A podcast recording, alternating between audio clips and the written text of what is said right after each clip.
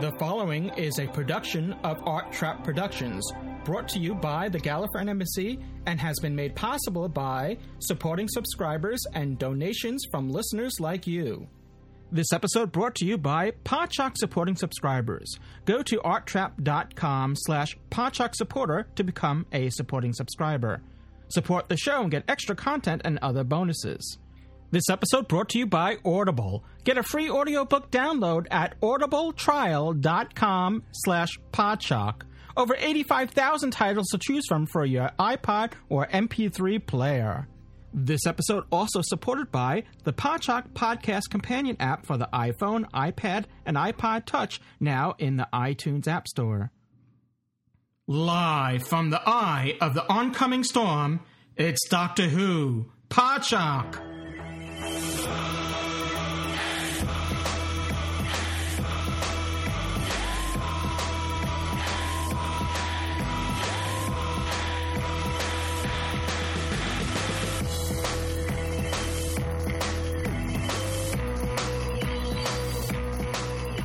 We're back. A year after being devastated by Superstorm Sandy, Doctor Who Podshock is back.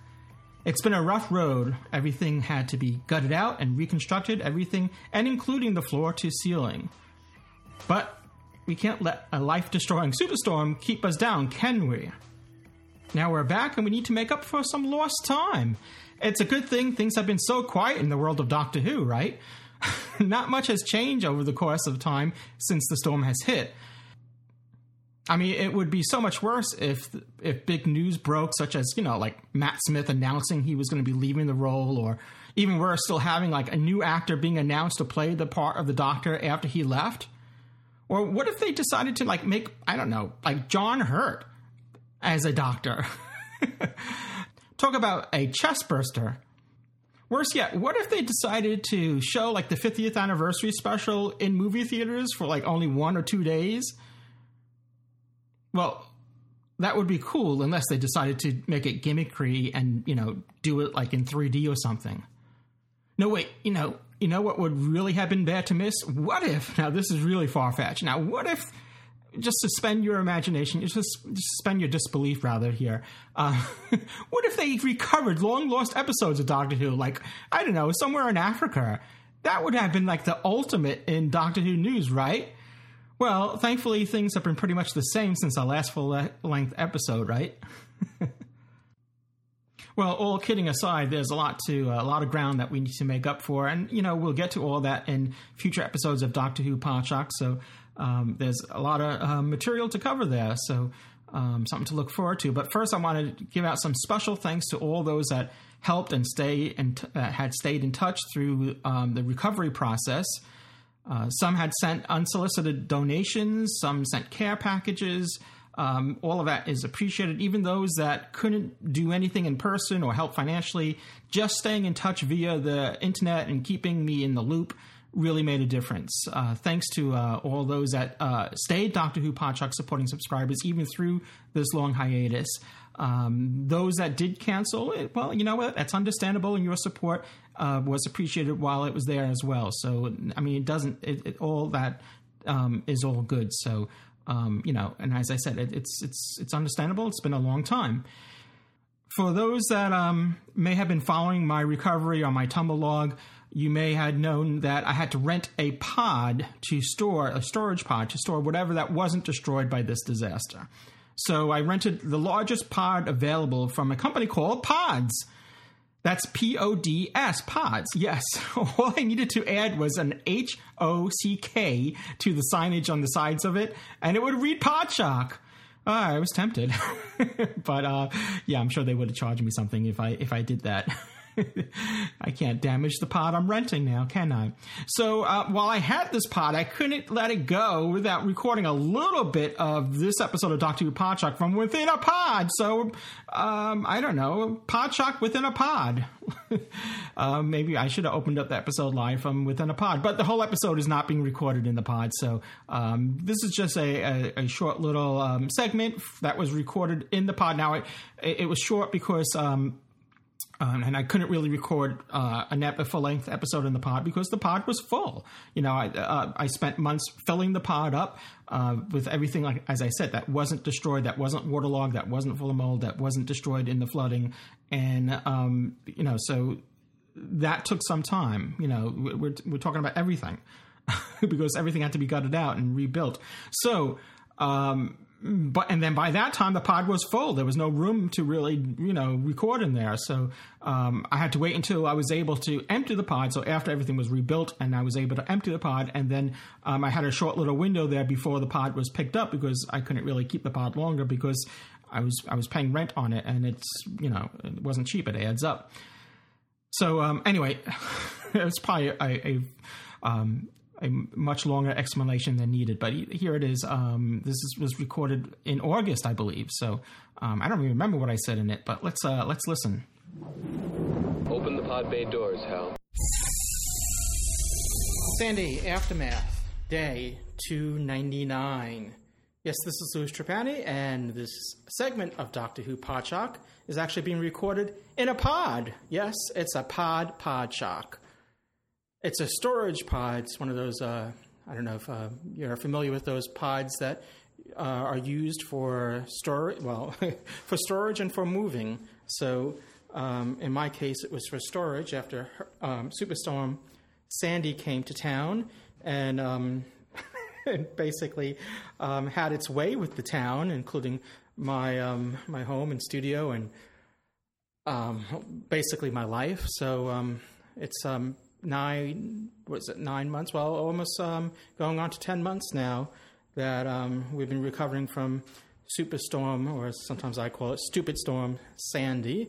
So, um, and the reason why I'm in this pod right now and recording is because I finally emptied it yesterday. So it took uh, eight months since it was last empty, since I got the pod, because it took a couple months before um, after Sandy before I got the pod and um, because before then I was clearing out all the waterlogged and damaged and destroyed stuff and bring that out to the trash before I can even get to the stuff that survived and, and take care of that. I had to take care of all the destroyed and waterlogged stuff. And even months later, I was still finding trapped sewage water that I had to get out of my home. So, um, so anyway, so once the pod was packed, I couldn't, I couldn't record in here because there was no space. I packed the, I packed the pod. I packed the pod to um, to capacity, so um, there was a lot in here. I used it was like a it was like um, Tetris, you know, the the video game where you kind of take the boxes and maneuver them in whatever shape you know they fall and make sure they fit exactly right.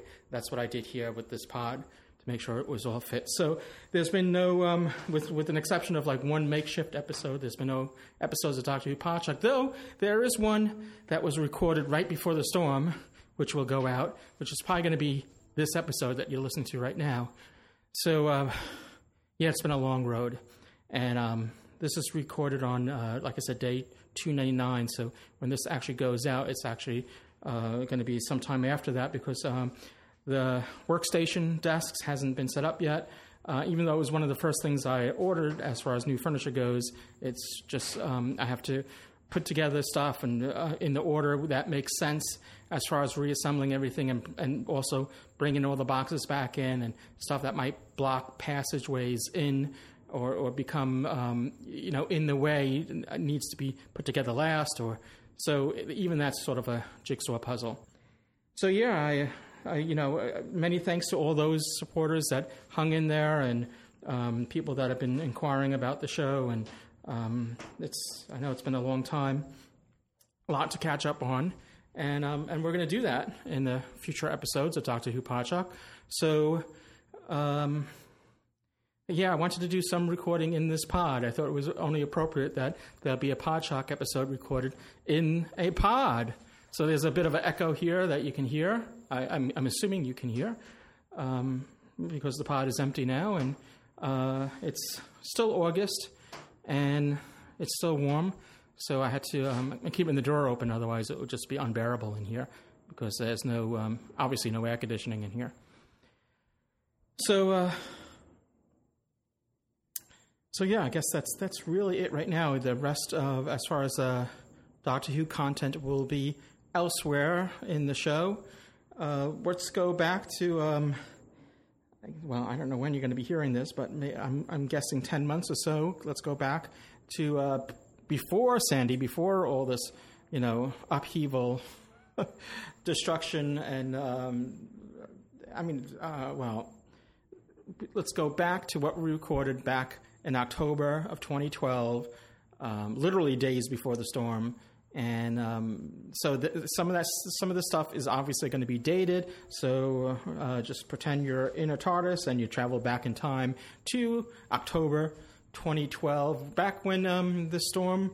I don't know if it was. Um, it was, I'm sure it was on the radar at that time. Maybe, perhaps, maybe not. Maybe not. I don't know. I'm not sure when it was exactly recorded. Now it's been so long. Uh, if anything, it was um, might have been coined the Frankenstorm because it was coming you know, it was hitting the coast here along um, around Halloween time, so it was coined Frankenstorm at the time. But after the devastation, that's that term sort of like um, went along the wayside, and um, it was a much more serious storm than we had anticipated. Um, especially since the year before we had was it Hurricane Irene? Um, I think it was that was the name, which um, was you know, we were warned against that, and it turned out to be a less of a storm than than all the dire warnings that were set off before the storm. So it was sort of a it gave us some false um, security that this storm would, might do the same. This that that all the hype, you know, because the news media does this, and the ta- now the local officials do this too to cover their butts and make them look good and all that. They they um, you know they they issued you know. evacuation order, uh, drop a hat, you know, there, you know, because they want to be the ones that after a major storm comes around saying that they didn't do anything about it. So um, they seem to overdo more than um, than necessary, or I don't know. Well, you know, it turned out to be that this storm was um, quite devastating, especially if you uh, live by the coast, as um, I live a few miles away from the ocean, the Atlantic Ocean, and the storm hit pretty um, hard in my area. Uh, the streets were flooded, and homes were flooded, and businesses were. Flooded. There's still businesses now that still have yet to open. Um, there's a there's a 7-Eleven a couple blocks from here that um, I I don't think is ever going to reopen again. There's and, and there's other businesses as well. There's the um, there's a, a public library a public library that just opened uh, for the first time since the storm just this past week. So, um, so so is um so is us. You know, as far as our shows go, Art Trap Productions is getting back up to speed with Doctor Who Podshock and Hitchhiker's Guide to British Sci-Fi and Sonic's um, the Sonic News Driver. So all these shows and more will be returning, or, maybe when you're listening to this, have returned. So um, sit back and enjoy the rest of the show and. That's it from from inside the pod. Doctor Who Podshock inside a pod, and thanks to um, well, I, am not going to, you know, I'm not going to thank them since I had to pay rent, monthly rent and insurance for uh, um, the usage of this pod. But uh, I do want to thank all those that did make contributions, donations, um, and, and, gave support during this crisis and during this trying times. And um, what I'll do is um, I'll, I'll, give a more formal thanks later. Right now, I'm sitting, standing in a pod, just um, rambling off things off the, off the top of my head without any really preparation here. But there, I mean, those you know really did make a difference. And I'll, um, I know I did some video. I did a video series while this was um, initially happening for the first few months, and I, I tried to thank everyone in those videos that I did and you could see those videos on um, on, on, a Tumblr site of mine, which is um, trappedonearth.tumblr.com, uh, and then um, I think slash Sandy. I think will bring you to um, to those that are pertaining to Sandy, but there's other stuff there too. All right, well, let's get back to uh, Doctor Who stuff, and um, let's go back to October 2012 to uh, when this episode of Dr. Upachak was recorded.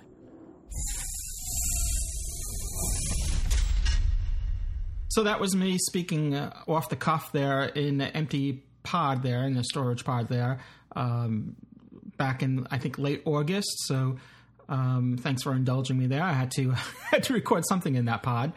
So, uh, but as I said there, um, well, you know, this is the first full length episode of Doctor Who Podshock since Sandy hit, since the uh, the superstorm hit. So, um, I recorded an aftershock episode that was done entirely on my iPhone, which went out um, sometime after the storm hit to explain what had happened and you know to those uh, you know went out on our feeds to explain what had happened um, so but as i said in the pod there there was another episode that had been recorded just days before the storm hit so what follows next is the unreleased episode. See, even Doctor Who Podshock is finding lost episodes.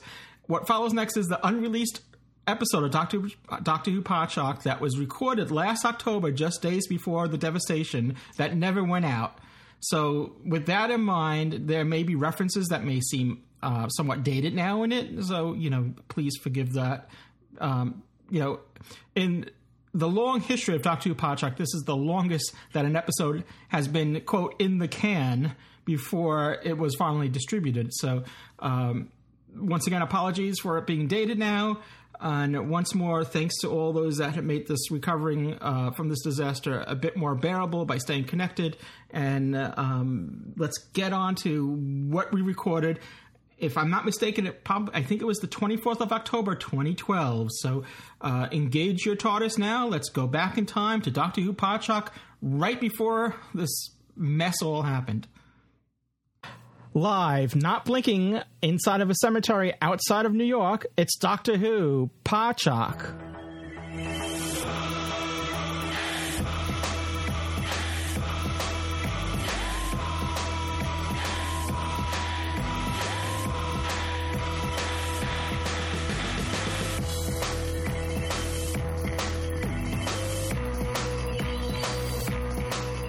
The Gallifreyan Embassy presents Doctor Who Podshock, episode 282. This is Louis Trapani, and joining me on this fine show is none other than Dave A.C. Cooper from across the pond. Hello, Dave. Hi, Louis, and if we stand back to back, we'll be safe. stand back to back and don't blink. As we record this, we're less, I think we're less than a week away from Halloween uh, here. Uh, well, I guess everywhere uh, for those that so that that you know celebrate or engage in Halloween festivities or activities. Um, it's um, less than a week away, so we'll try to make this episode a spooky one. oh dear yeah, where we did a series of live shows reviewing the new episodes of 2012 of Doctor Who, and there were five new episodes, and then we did a um, a series a mid series review. So we'll be back doing those again. Well, for Christmas, there's the uh, the unnamed, as of yet unnamed Christmas story. That's uh, the Christmas special, um, so we'll be doing that uh, another live review then, and then when the series comes back, we'll do um, some more live shows. We may do some more in between. Um, it's it's it's nice doing the live shows because it's great to have you know immediate live feedback, and uh, you know we're, we're sort of more on a regular schedule that way as well. But yeah, and I'll just say to anybody who, who goes to places like Doctor Who, who news.net uh, just be careful if you don't want to be spoiled in terms of you know the, some of the cast and guest stars that will be on the christmas special so you've got to be very careful if you don't want to be spoiled yeah, we already. Uh, uh I guess it was back in the summer we announced one of the the guests that's going to be on it. We, I mean, we just it uh, was just um, the actor that is well known to well, I won't say to all Doctor Who fans, but for uh, um, for many Doctor Who fans, he he played the first incarnation of the Ninth Doctor, not Christopher Eccleston. Um, he's he's um, scheduled to uh, to be on it, and I'm speaking of who am I speaking of again? It's um, it's it's it's um, Withnail and I. Um, he starred in that. Um, I'm drawing a blank. I'm not sure whether I should say any names. I get accused of saying things like that of dropping names. We already we already announced it in the news section of a previous episode. Richard E. Grant. Thank you, Richard E. Grant. Yes. It's it's an incredible thing. I come on the show and I start recording, and my ma- my mind just completely goes blank when I, when I'm not recording. I, these things are very uh, nimble in my mind, but once I'm then my mind turns into a sif once I start uh, yeah. recording. Hits, once I hit the record button, I'm sort of like Ralph Kramden, humana, humana, humana. so, listeners, I, I said that under duress. well, I got my, my, back against a gravestone, and we didn't say an angels all around me. We didn't say what role he's. I don't even know what role he's playing, so I can't say it with at least unless I make something up. But um, yeah, that I mean that, that, was sort of I thought public knowledge, or it was uh, you know news back in August or July, whenever it was announced or whenever it hit the news. I don't know. Well, speaking of news, we have other news to talk about, and um, well, to that end, um, I guess the, the, the, some of this news is breaking as of today. Doctor Who Prisoners of Time, which is a new comic book put out by IDW Publishing, which is a new series to tie into Doctor Who's 50th anniversary, and it's um, it's due in January. It's called Doctor Who Prisoners of Time and it will focus on uh, each of the 11 doctors over the course of a year. I saw the cover for one of them, the, the first one, which has the fourth uh, has the first Doctor, along with Barbara, and I believe that's Ian in the background. With it looks like the Zarbi are back. I don't know, but it, there looks like giant ants behind them. So uh, perhaps, maybe it could be, yeah, Planet of the Giants, even, but uh, mm. it's certainly uh, one of those. It's uh, written by Scott and David Tipton, artwork by Simon Fraser, colouring by uh, Francesco Francalavina, I think that is. Apologies to those people for the pronunciations. Ah, they'll be sending us feedback. My name is pronounced this way. It looks yeah, interesting. Color. Sorry. No, I'm just saying it looks interesting. I think next year is going to be a very interesting year, being the 50th anniversary year. We've had, um, you know, the, the the crossover between Star Trek and Doctor Who recently in, in the comic books. So this is going to be a new story, um, which I guess will be um, a a series of stories, each one featuring a different Doctor. No, tells an epic adventure featuring all 11 incarnations oh, okay. of the instrument. Yeah. All right. So I thought maybe they were going from one doctor to another, but it's going to be one big story arc with all the doctors included. Well, that, that's not unusual, isn't it? Where I mean, I think when the first was it the first Target novelizations came out. Was it the the first? Uh, was it the Virgin ones, where, where, the first story was a series of four stories, the ones with the time worm in it or whatever mm. it was. And now my son collected all those. And uh, so, you know, multi threaded stories with uh, different doctors, and it has been done before. And it sounds great because uh, there's also going to be a, an as yet undisclosed uh, 12th uh, comic as well. Uh, but it's going to actually celebrate the whole of the year. Featuring the 12th Doctor. oh. Well, anything's possible. Does eh, that doesn't? I'm not saying that, um, that, that Matt Smith is leaving or anything like that. I'm just um, saying that you know they they could always introduce um, a future Doctor, and uh, whether it be the actual future Doctor or not, time will tell.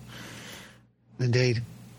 So that's exciting. Um, as I said, I think it's going to be a very interesting year this this upcoming year, with um, you know being the anniversary year. What you know, not just with what's going to come on TV, but other stuff like like you know comic books and uh, there's the, um, the, the line of audio productions, you know, both by Big Finish and BBC, and um, so it's going to be an interesting year, I think, to say the least. Yep. So and and we'll be here, we'll be covering it, and be a part of it in somehow or some fashion. So let's see what's going on in other news fans of Arthur Darvill who are missing him from uh, Doctor Who. Uh, of course, Rory Williams in Doctor Who. I don't think people need that reminding. Has made, uh, at least for me, what seems to have been his first on-screen appearance on TV uh, after uh, they've exited, uh, and I don't think that is spoiler, after the Ponds have exited uh, Doctor Who. And he's been on a, uh, a, costume drama on the BBC called The Paradise. and um, that he appeared. I don't know whether he's going to appear in other episodes, but he was in episode five that's just aired uh, on Tuesday of this week as we recorded, uh, playing a, a, a rather unsavoury character of a barber called uh, Bradley Burrows. Um, and uh, it was that, that's why I, I, think if you've seen some of the actual uh, documentaries with Arthur Darvill having a little bit of a beard, uh, it may well have been this party was growing it for it because he, he does have facial hair mm. in this character. And uh, just as another little note for people who want to seek out this costume drama, um, it also has in the cast uh, Sarah Lancashire playing a character called Miss Audrey, uh, who people may remember as playing Miss Foster in the Partners in Crime story with the 10th Doctor from 2008. Hmm. Yeah, I saw a photograph of of um, Arthur Darvill as this character, and it, so it was it was um, interesting seeing him because uh, I haven't seen him in anything other than Doctor Who, so it was interesting seeing him in, a, in another part. it's not likable at all. I mean, it's uh, strange, isn't it, uh, where all these characters that do a, a well loved part, they seem to try and do something to distance themselves as much as possible. And uh, I suppose it is great. I actually I was watching it. Now I won't give any plot points away, but I thought I don't like him. I don't like him. And then suddenly thought, well, actually, that's acting. I'm not yeah. supposed mm-hmm. to like him. so well, I, it was I, I know surreal. Yeah, I, I, I would. I mean, I don't know how much force thought is put into this, or you know, how many job offers one an actor gets. But I guess they they like to do something that contrasts that their most previous work, I would imagine. If you you know if you played one type of part, you don't want to go back and and playing something similar again. Not even the fear of typecasting, but just you know just to kind of um, stretch your muscles, your acting muscles a bit. You want to do something a little bit different than what you were just doing. Right. so. so yeah, it's interesting. I mean, if you look at like like um, actors like Harrison Ford, sometimes they, will wind up doing similar characters uh, in, in different movies and whatever. And I, I, you know, they have to be uh, assured that there's some differences in the characters. And I think that was like an important thing um, for Harrison Ford going into like Indiana Jones after coming you know away from doing Han Solo. You know, there, there had to have been some distinction there. Yeah, uh, and uh, for the high class listener that we get on this uh, podcast, oh, do we uh, have any? Prob- yes, we do indeed. They're mostly your subscribers, but yes, well, the d- discerning listener, um, the Paradise. If you recognise that name, it's actually uh, an Emile Zola original novel that's been adapted, made into a slightly more soapified version. It's, uh, I mean, I don't really watch Downton Abbey; I don't particularly uh, enjoy it, but this, the Paradise, I have really enjoyed. Uh, I think there are eight episodes, and five have aired already, and looks sumptuous in high definition. Mm.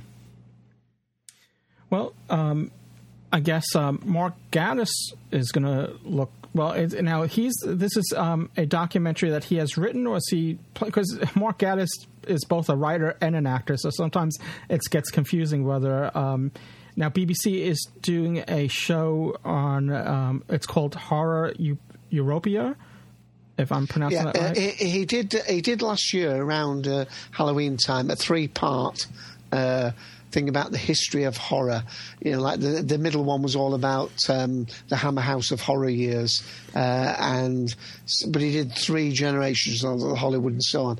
So and he did he he narrated it, appears on screen, and I think he's written you know the words. Yeah. Okay, he's so been he's, a he's did everything from a young yeah yeah basically yeah, and um, this is uh, horror Europa uh, talking about the European uh, horror cinema mm-hmm. and its follow up to that 2010 series. But I think this is a one off 90 minute journey rather than any th- three part one. And it's also, uh, although I, can't, I haven't got the reference to it, but it's also appearing on stage as somebody. I can't remember who it is now, but he's uh, th- this man. Uh, Steven Moffat might be the only person in TV who works harder than Mark Gatiss, but he certainly seems to have his fingers in lots of pies. Yeah, he's uh, uh speaking of acting. He's he um, plays now he plays the brother of Sherlock in um, in in the series Sherlock as well. Yeah. and uh, he's obviously he he does a lot of work. He's appeared and and has written for Doctor Who and. Um, uh, he did a marvelous uh, play, uh, First Man in the Moon, with um, now who was it? Uh, oh, yeah, you see, we're, going off script. I was dangerous going off script. that's what we. That's what we thrive uh, on. Uh, Roy Kinnear's Roy Kinnear, the actor, his son. Mm uh, Rory Kinnear, I think it is.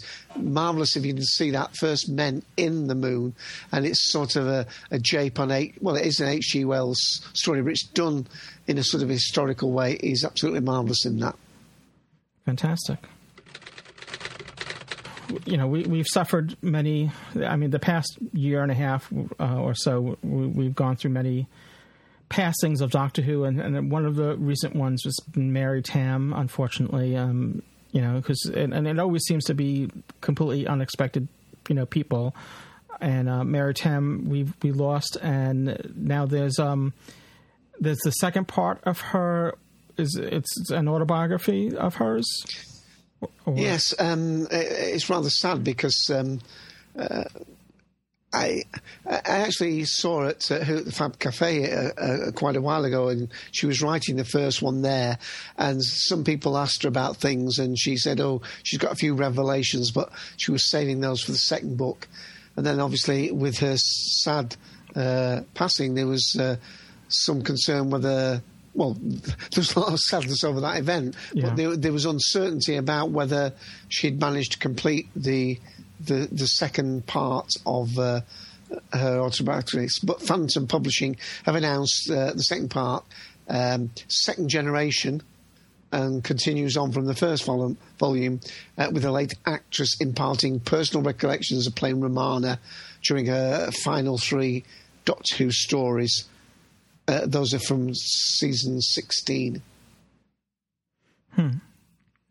Well, it's, it's definitely something that a Doctor Who fan's going to want to pick up and um, and relish and get you know and, and you know see what they can glean out of that.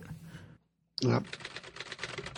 Well, this isn't um, so much news because we've heard this before, but uh, in um, in today's um, in today's news cycle, there's a story that John Simm is um, once again I, I, guess this is originally coming from from the Radio Times, is that he would like to um, to do another go at the Master in Doctor Who.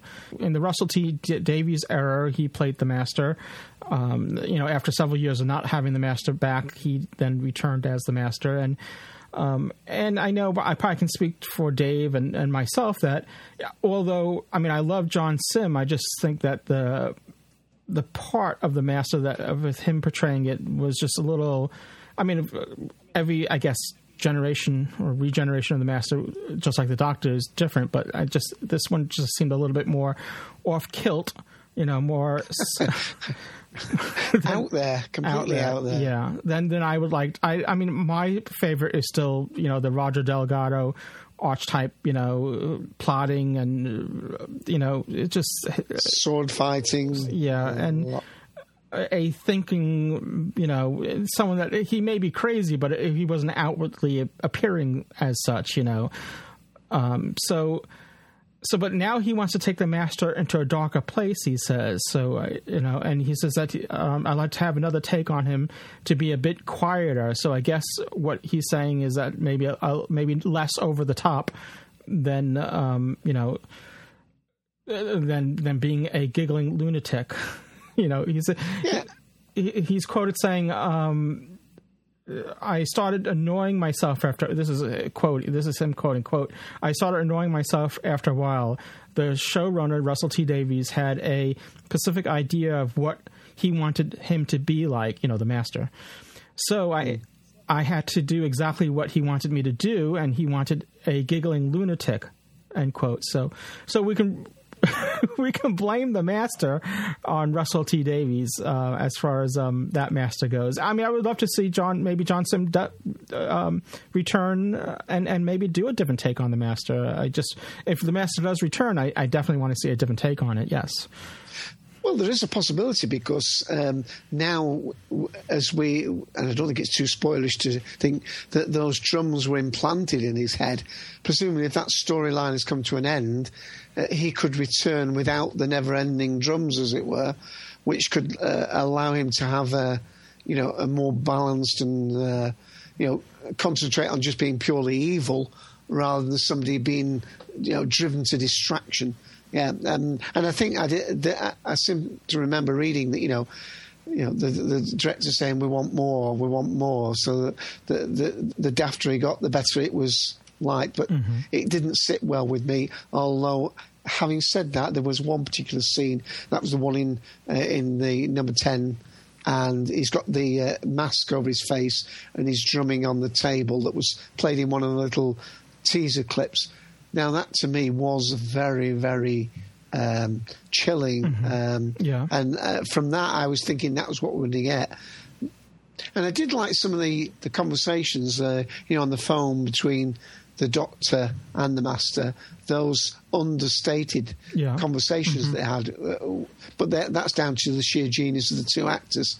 Uh, but um, I remember seeing a couple of uh, programs where uh, the two guys were not in the program but seen as themselves uh, relaxing. I think they were on one. Um, charity music show on TV and sort of sitting down at a table together and you know, they must have been absolutely best of friends uh, and obviously they've got similar career paths uh, stratospheric ones um, but yeah can't believe reading this. It says he's 42.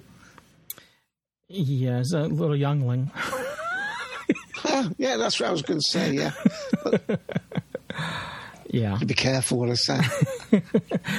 we're, we're, a bunch of old farts here now re- reviewing Doctor Who. for for your youngsters out there listening, yeah, we're we're we've seen it all. Well, uh, some of us seen more than others, but we've we've seen it all.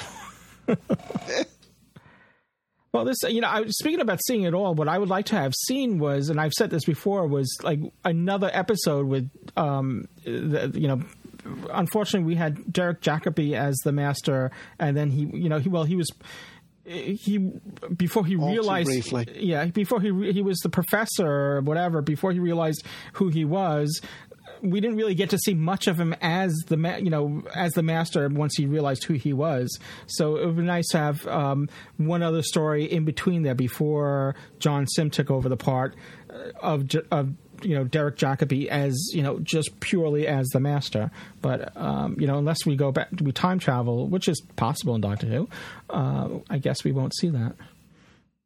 Mm. Uh, but I, I, I, would like to see him in the part, especially if it's a bit of a revisionist view of the master. Absolutely, yeah, yeah. I mean, it's nothing to say that you know that he can't come back, and as you said, um, have you know be altered a bit in his as far as his take on it, and um, and and where he goes from from there, because um, the way things sort of ended for him, and the master always comes back, even though we think he's dead, he manages to come back. Yeah. Uh, w- one thing I will just say is uh, I, I don't know how the the I don't know the interlocking of. I mean, I think him and David Tennant together were just so pitch perfectly matched uh, in those quiet moments. Uh, although I do admire Matt Smith as an actor, um, I still see John Simm and David Tennant having more of an on screen chemistry. Uh, maybe that could be proved wrong. Yeah, well, I mean, to be fair, we haven't seen how him and and John um, Matt Smith, um, you know, what kind of chemistry they will have. But but yeah, I, I understand what you're saying. They, there's definitely a chemistry there, but we just haven't yet seen. You know, as much as I like Matt Smith, it'd be nice to have him take on the master and, and do it.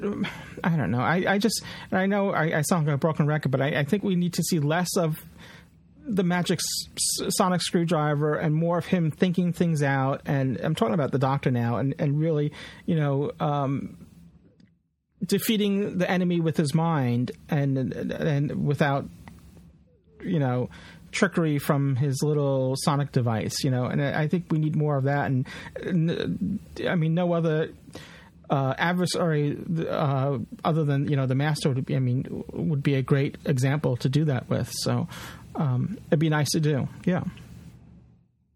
Indeed. You know, just recently, last a couple weeks ago, um, there was New York Comic Con in the city, and uh, the, once again, it was packed full of people, uh, lots of cosplayers there. A great time to be had for, for you know anyone that wants to dress up and go there. Um, Peter Davison was there. I didn't have a, I didn't didn't bump into him there, but he was um, he was there, and um, there was um, like I said, there was just it's a lot of people. each year, that's the event's getting bigger and bigger. So. Um, you can mark your calendars for next October for New York Comic Con. Obviously, it's too early to, um, say who's going to be there, but uh, I, you know, you can go to New York Comic Con and have a great time without even going to the panels. The, the trouble with the panels is that you, there's long lines to get. It's if, if you don't mind standing on lines and waiting in a queue for all that, that's fine. But uh, but there's just so much going on there. You can still have a great time without even um, getting into the panels. Though there are great panels there. I don't mean to I'm just saying that if you want to avoid the lines, you still can have a great time. I think that's going to round out the news for now, right? Yes. Yep. Okay. no more surprises. No more surprises. All right. We'll be right back with more Talk to You Podshock.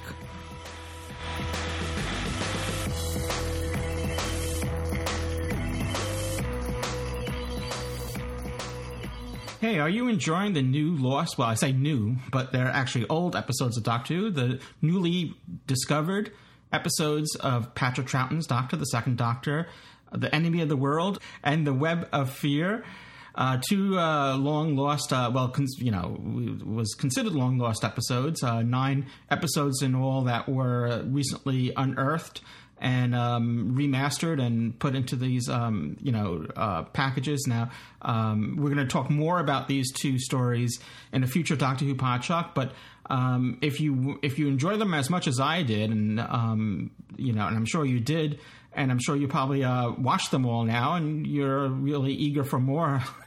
we all are. We've been for many years eager for more Doctor Who lost stories to be discovered. But in the meantime, until the actual episodes are found, the, the you can enjoy some of these lost stories on in an audible format. In a, in a well, I say audible because it's available on Audible, but it's on in an audio format rather.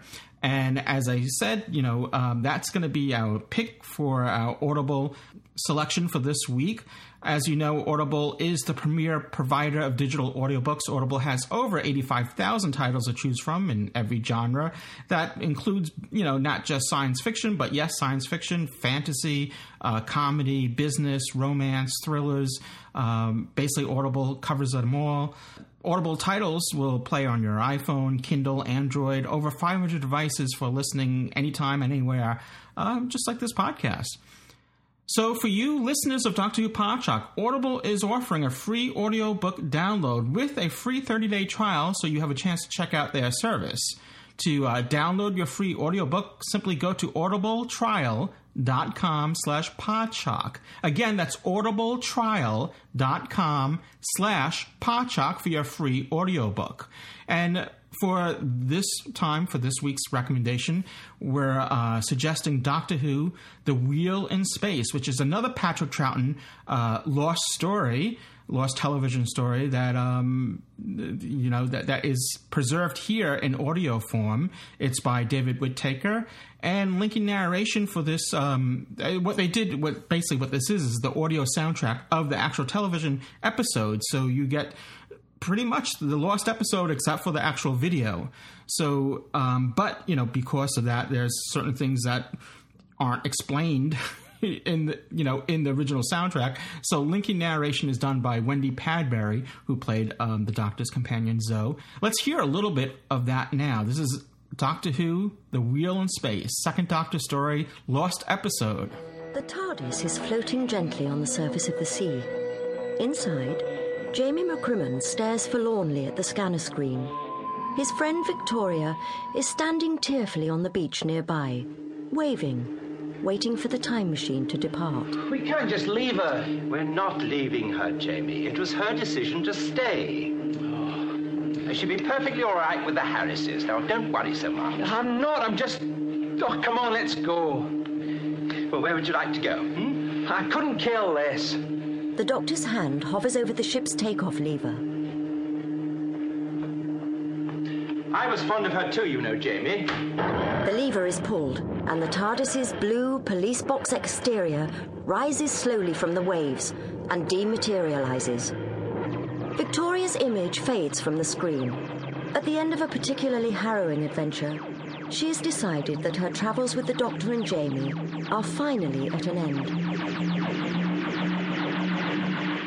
Sometime later, the doctor's at the controls while Jamie dozes in a chair.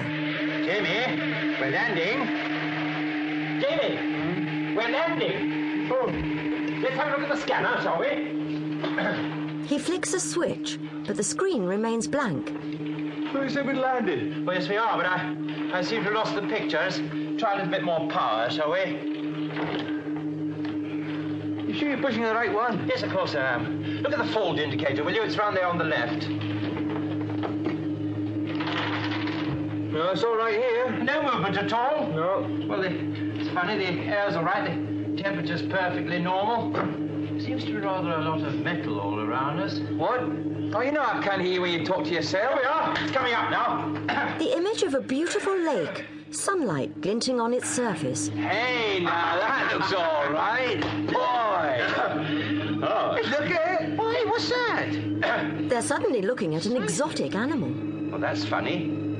It's changed to night now. It's a wee bit quick, isn't it? Look, it's changed again. What's going on? Oh, dear. Those pictures aren't what's happening outside. I'm certain of that. Well, why do they keep appearing, then? They're temptations. Hmm? The TARDIS is trying to warn us to get away from here to somewhere more pleasant. I must have pushed the wrong switch. The red light stopped flashing. What? Something must be wrong. What? Well, the power's overloading. The power lines are overloading. Ah! There's a flash. Ah!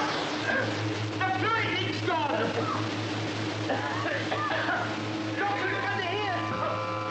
An acrid vapor is escaping from the. So that's Doctor Who, The Wheel in Space, a significant story. Uh, not only because, as you heard in that clip, that the Doctor and Jamie bid farewell to one companion, but um, maybe the, the linking narration, you know, by Wendy Padbury might give you a hint that it's also um, where he's introduced, uh, whether well, both of them are introduced to their uh, new TARDIS companion, which is uh, Zoe Heriot, played by Wendy Padbury. So, and also this is another the, the Doctor encounters uh, the Cyberman once again. So it's a classic Cyberman story. So that's again, that's Wheel in Space. That could be your selection. It doesn't have to be, but it could be your selection for your free selection at Audible. Once again, to download your free audio book today, simply go to audibletrial.com slash podshock. Again, that's audibletrial.com slash podshock for your free audio book, And enjoy these lost episodes.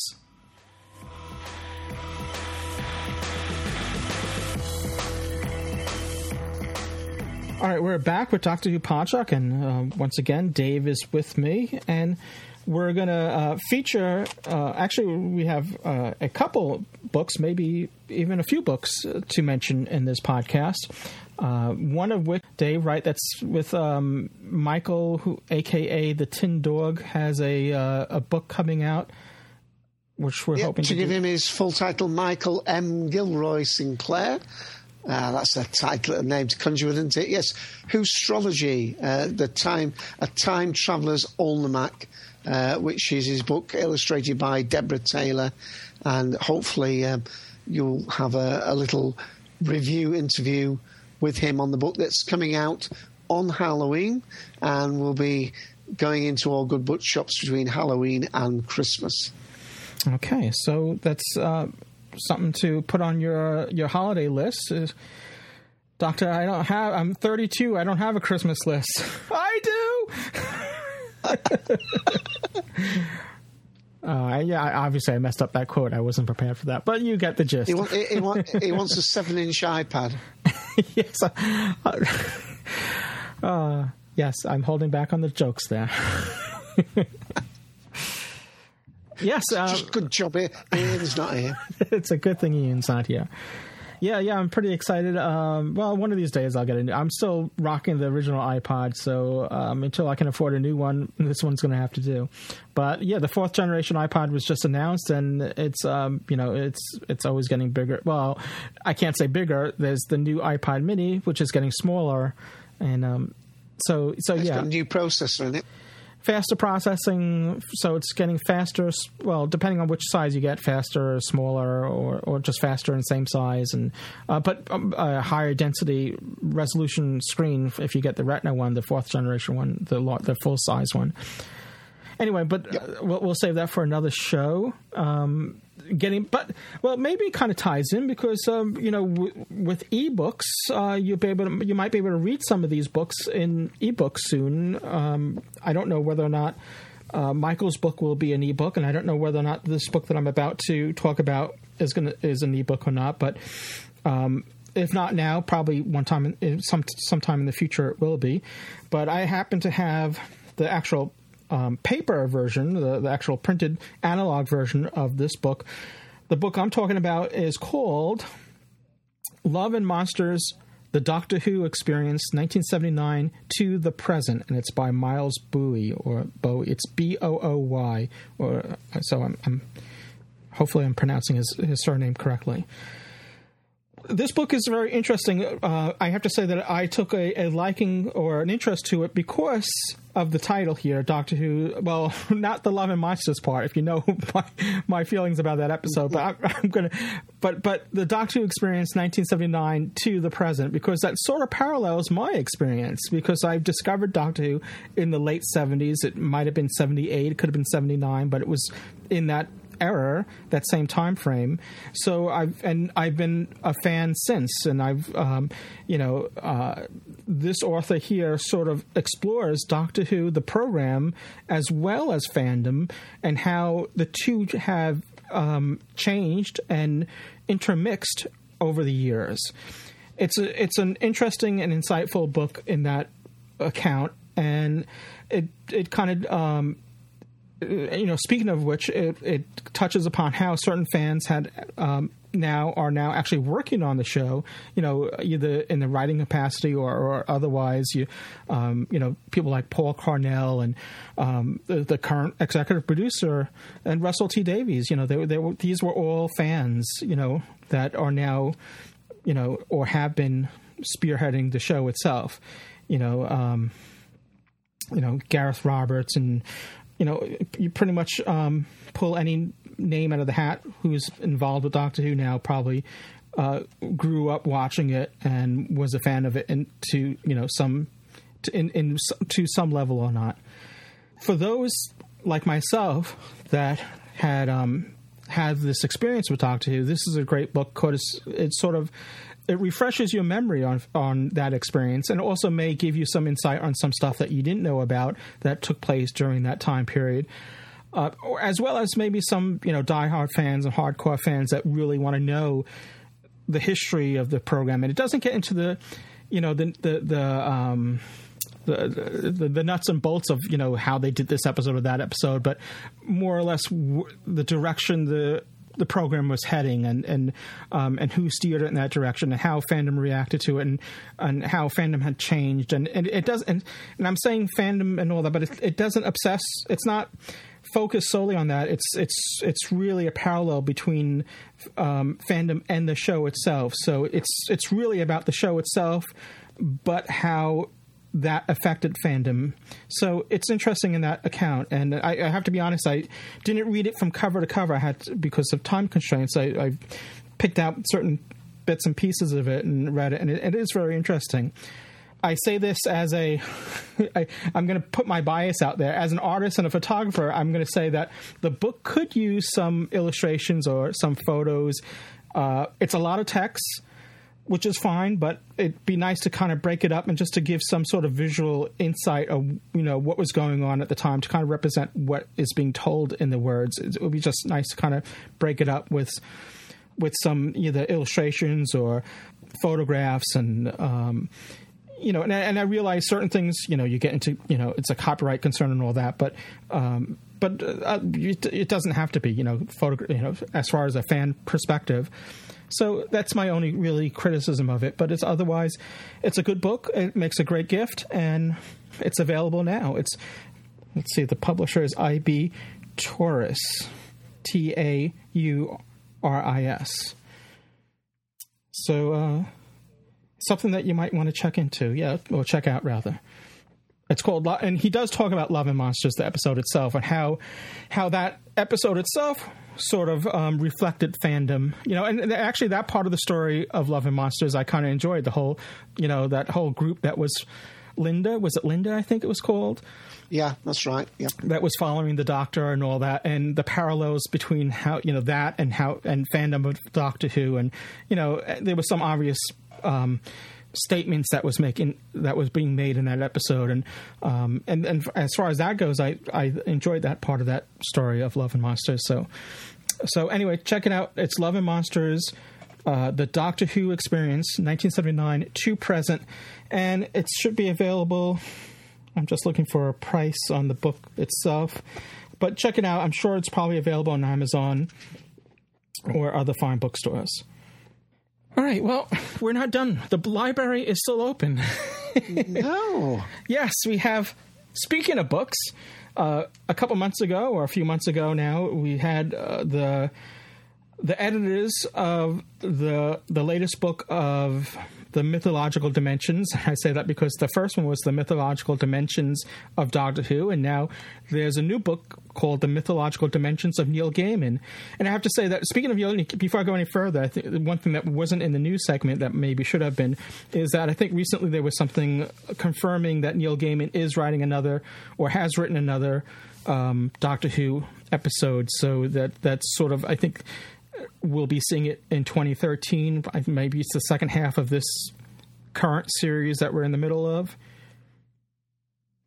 But th- yeah, well, I'm saying nothing because I know some people who, uh, who think even knowing who's written the story is, classed as a spoiler. So well, I'm I'm keeping stum. All right. Well. well all right, I'm not going to go into that. But anyway, so this book we've already spoke about in the past. Um, it's written, it's edited. I'm sorry, it's edited by Steve, um, Anthony S. Burdge, Jessica Burke, and Kristine Larsen and it's and this is where we're going to get into trouble. It's um, it's by um, it's, it's Kitsune Kitsune Pronoun- books. You, you pronounce the e. I've been told by Mike Randall thought you pronounce okay. the e. So definitely you're going to want to check it out. And as promised, we had a couple books to give away to Podshock supporting subscribers. We've already given one away, and we have another copy to give away. And we didn't. We're going to do that right now because we we held off during the live shows because the live shows were reviewing the new episodes, and we didn't have time to go into this. So now that that is done, we can get back into. Um, to giving out copies of the mythological dimensions of Doctor Who, and it's our way of thanking those that support Dr. Podshock by um, randomly selecting a Podshock supporting subscriber. If you're not one already, check out our website. If you go to podshock.net on the top, there's a banner there to become that will give you information on how to become a Dr. Podshock supporting subscriber. The same thing at arttrap.com. And it really does make a difference for a small monthly fee. Um, it helps support the show. We can keep the show going and um, and like I said, what we like to do is um, as a uh, out of gratitude is to give things, you know, do extra episodes, or, uh, or, when we have an opportunity to give something away, we'll give it away to um, supporting subscribers. Now, unfortunately, we don't have enough books to give away to all our supporting subscribers, so we have to do uh, we have to randomly choose someone. So, what we do is use a site called random.org. There's a true random number generator there so we're going to use that to pick a number, and then I'm going to go to our supporting list there to see which um, which number that corresponds to. So here we go, live. There's no noise though, so you're gonna have to imagine. No drum roll. Oh dear. you're gonna have to imagine some sort of uh, randomizer noise. So the TARDIS had a randomizer at one point, but I don't know if it made a noise either, but I don't think it did. But this is the true random number generator, and here we go. I'm hitting the generate button now. And it's came up with 44. So um, that's um, two more than 42. So let's see who. Um, and and um, and these numbers change by the way as far as the list goes because the the um, as people come join and and leave whatever that the number. Let me go and find out who that is now. Um, see. One, two, three, four, five, six, seven, eight, nine, ten, eleven, twelve, thirteen, fourteen, fifteen, sixteen, seventeen, eighteen, nineteen, twenty.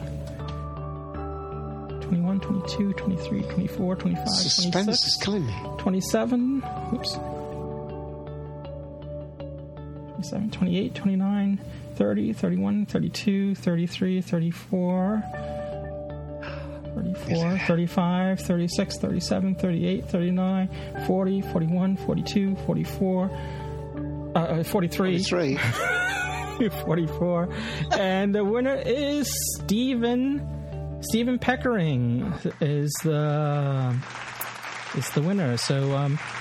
congratulations, Steve, and we'll um, I'll be in touch via email with you and get your address so we can send this to you. And thank you for being a Podshock supporting subscriber.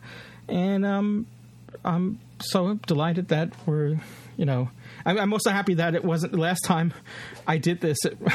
It, it, I you know I thought it was going to be Anthony S. Burdge, who's one of the, the editor of the book, that was going to win because the way I, I, I had counted it, uh, but I, I actually went instead of I went from um, the top down instead of bottom up in, in chronological order. Anyway, so um, I, I was just. just worried that was going to happen again. So I'm glad it didn't. And congratulations, Stephen. You get a, you'll get a copy of, of this book, and it'll be sent to you once I have your details. So I'll be in touch with you. Um, probably by the time this podcast goes out, you may already have the book. So, but um, congratulations, just the same. Yeah, yeah and you'll enjoy it. Uh, I've got a copy. Uh, couple of the quotes from the back of recommendations. Uh, this is from uh, Matthew Dow Smith. Uh, Neil Gaiman has clearly captured the imagination of a generation of fantasy readers, including the authors featured in this book. Uh, Lynette Porter, uh, as many of the Gaiman stories analysed in these books attests, our entertainment and intellectual lives are never the same once we read or hear the words, and if we follow his example, we too can bring magic to our madness. Uh, yeah, uh, and I had a really great interview with the, these three guys uh, back in June 2012. So, um, uh, great book, great, great people shortly after you had yours, they came on our show too. We did an interview there as well. Indeed. Um, yeah, it's it's it's a great book. Um, and we want to thank the publishers and the editors of the book for um, supplying us with a couple copies to give away to our supporters.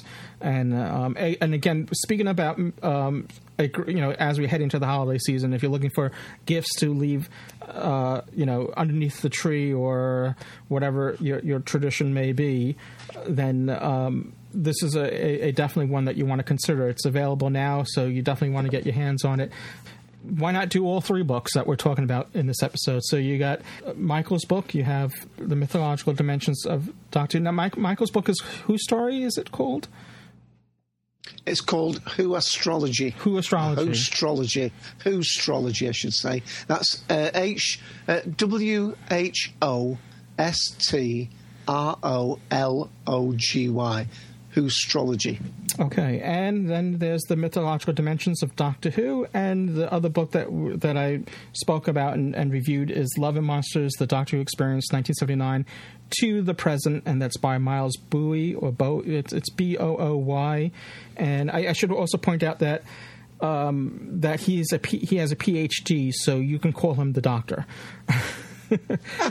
so I, I did. Um, I did get in touch with the publisher and invited the author on the show, so we may have him on the show at one point. But um, I don't know if you know. I don't want to promise that until we get a confirmation. So, um, but definitely, definitely, all three books are worth checking out, and um, very excited to talk about them here. This has uh, been a very book centric episode of Doctor Who Podshock. I feel like we should have our reading glasses on. Our brainy specs, And all of them, uh, you know, aren't. Uh, uh coincidentally, none of them are you know telling like a fictional. They're not novels. You know, they're they're um, one is a collection of essays. Another one's giving a, a historical account of Doctor Who through a fan's eyes. Uh, the, the type of books that you don't you know you can you can read piecemeal. You could read a chapter here. You can go from one book to the other and read them all simultaneously as well. So I, I kind of enjoy those type of books, you know, where you sort of uh, you know where a novel you sort of kind of have to kind of read right through it and otherwise you'll forget certain things and what happened and what's going on with characters here you don't have to worry about that and you kind of can jump around and, and read read them piecemeal well, well, to be fair, at the beginning we also mentioned the Doctor Who Prisoners of Time series of books. Yes, and Mary Tamm's book. So, yeah. I feel ah, very intellectual now. Very intellectual. In fact, other than you know the Arthur Darvill, you know, uh, and Mark Gatiss television, and John Simm wanting to return, everything about this episode's been about book. Well, we did we did mention the conventions, but um, outside of those, it's been a very um, book centric episode. Yeah. Well, we're going to get into feedback, which is um, something that we could write a book about, and maybe one day we will. we get enough feedback to do that. So uh, we have we have lots of feedback to cover because uh, you know during our live shows we take live feedback, but those that have sent in us sent us feedback didn't have a chance. Uh, you know we we didn't have a chance to explore that feedback yet because we were busy doing the live shows one after the other and doing you know you know we couldn't really you know do recorded feedback then because you had live people waiting in the wings to to speak so um, so we're going to kind of catch up on um, on on those that have sent in feedback during that time. So some of this are you know some of this feedback is going to talk about some of the, the the, new episodes of Doctor Who that were just on. So it um, you kind of have to put yourself in that mindset of going back in time a few weeks and seeing what they had to say. But first up is oh, I should also remind you that if you want to send us feedback, you can call the Doctor Who Public call box, which is 206 984 3543. You can call 24 hours a day. It's a it's a voicemail number, so you basically just call and leave a message, and that, um, it gives us a, uh, you know a recording that we can then use on the show. So, again, the number is 206 984 3543. Or you can just go to our website, podshock.net, and there's on the top there, there's a menu selection for feedback. It will have the number there and other ways of sending feedback. You can simply record it on your smartphone, you know, do a voice memo and just email it to us at feedback at podshock.net. All right, so let's go, and uh, we're going to go back to um, this is uh, Justin from Ohio Hi, guys. This is Justin from Ohio, and uh, just got done listening to the latest episode. Great interview with Mary Tamm. Uh, great interview with the uh, Mythological Dimensions with Neil Gaiman editors as well. Really enjoyed that. And uh, I uh, liked uh, the uh, the feedbacks this time. Um, Blue Box Bill, really cool. Like the modulator. Uh, I uh, actually had a answer to the uh, feedback that I heard you read about uh, missing uh, the former hosts of Podshock, and uh, I too enjoyed listening to them. I've been a long time listener uh, and uh, on and off supporter of the show. Very proud to be back supporting the show. By the way, thanks for the great stuff you guys provide. But I think I have an answer to where Podshock has come so uh, I wrote you a creed based on uh, the end of that episode where you guys uh, quoted some some Doctor Who lines. So I wrote you a creed that uh, I think says it all. There are listeners out there whose ears are burning, whose iPods sleep while downloading podcast dreams commentaries filled with jokes, and intros made of song. Somewhere there's a need, somewhere there's a yearning, and somewhere else the streams are getting old. So come on, Louis, Dave, and Ian. You've got shows to do.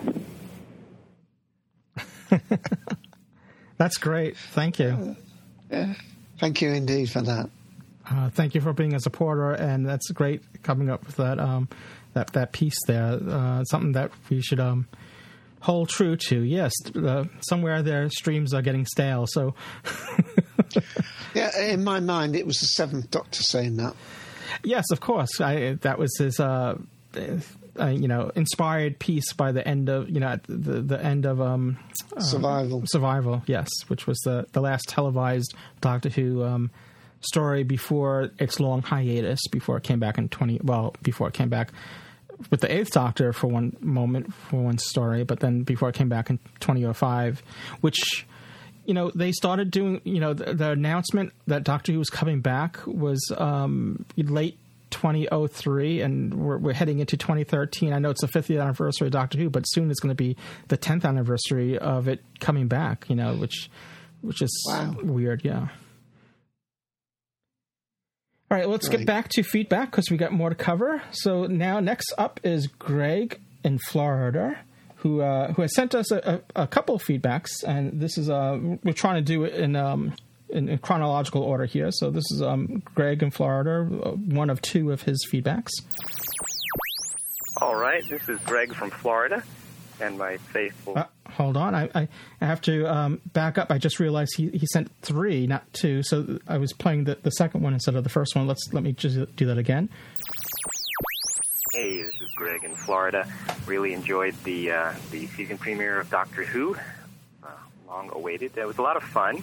Uh, you can really see where they spend the money on these things, though, can't you? I mean, the outdoor shots were so beautiful, and um, but then the interiors were, you know, relatively low budget by today's standards but still, it was fun. Um, the surprise appearance of uh, Jenna Louise Coleman sure caught me off guard, as I'm sure it did for everybody else. And I really don't know how they can bring her back. I mean, the doctor won't risk crossing into her earlier timeline because the Reapers will show up, like in Father's Day, right? Or maybe she'll be playing Oswin's twin cousin who worked at the old Torchwood with Martha's twin cousin. Hmm. or maybe Jenna Louise will come back playing a descendant of Oswin, like Oswin Oswald the Tenth or something. Like instead of Liz Ten, it's Oz Ten. Oh, wait, I get it now. OSWIN, OS Win. That stands for Operating Systems Windows. And her descendant would be Windows OS 7. Well, anyway, I, I like uh, Jenna Louise. Uh, she reminds me of uh, Helena Bonham Carter with her smooth nonchalance, and uh, she's got some good style. So I look forward to seeing her when we see her again. Um, anyway, that's all. So keep up the good work at Art Trap Productions. Uh, oh, wait a minute. Art trap. I, did, I just got it. Art trap. Art trap. It's so obvious. Art trap. Uh, well, thank you, Greg. Yes. trap one to Greyhound. We have a winner. Yes. Thank you, Greg. Um, it's uh, it's it, there's so many theories out there, you know, surrounding Jenna Louise Coleman and, and her character and whether or not the companion is going to be the, the, same or not. And uh, you know, we've seen the preview. I this isn't spoilers, and because uh, it's out there, we you know that we know that she's going to be in the Christmas story, and um, from her dress and that, the way she's dressed, it you know it looks like a period piece, and um, it could be an um, you know maybe a, a, descendant of hers of Oswin. Who knows? I don't know. You know. And, and even if I didn't an ancestor know, of her, an ancestor. That, that's what I, that's what I meant. That's what I meant, like an, uh, a previous ancestor, not a descendant. Um, yes, thank you, Dave. So yeah, it's like going to be Gwen interesting. And Gwyneth from Torchwood, like Gwen and Gwyneth from yes, Torchwood, exactly. Yeah, sort of thing. Well, you know, obviously and we'll like find young, out. I'm sorry. Go ahead. Yeah, like a young, like a young Helen Bonham, Bonham, Carter. I can see where uh, Grace got that idea from. Yeah. Mm. Okay. Well, moving forward in in uh, feedback, this is uh, D Scott seven fifty. Hey guys, D Scott seven fifty, Scott from Tulsa. I just watched Asylum of the Daleks for like the second, third time and the same notion came to mind yet again. What if the Parliament sent the doctor honestly down to the down to the surface in order to deal with deal with Oswin, who could have been a mistake? She but just kept going through my mind that maybe Oswin was a mistake of theirs that they wanted to cover up or possibly something we have not yet seen. Just wanted to drop that little hmm. And as always, D Scott 750, the blind dyslexic. Ciao for now. Thank you, D Scott. As I said, there, there are many theories abound, so. Yeah. You know, there's no doubt about it. It was. Um, I don't know whether it, it, distracted from that story having her there, but it certainly uh, made everybody sit up bolt right, upright, and think. Uh, in fact, I was so I was so taken by the fact that she was in it that I, it never twigged to me that uh, you know the the way it turned out that uh, when the doctor actually uh, finds her and discovers her in the room, it never occurred to me that. Uh, not because I'm thick. Well, I don't think it's because I'm thick but simply because I was still, you know, still chuttering to myself that she was actually in the episode. well, it, it, distracted me a little bit because since I hadn't seen her in, or you know, I hadn't seen her in anything else.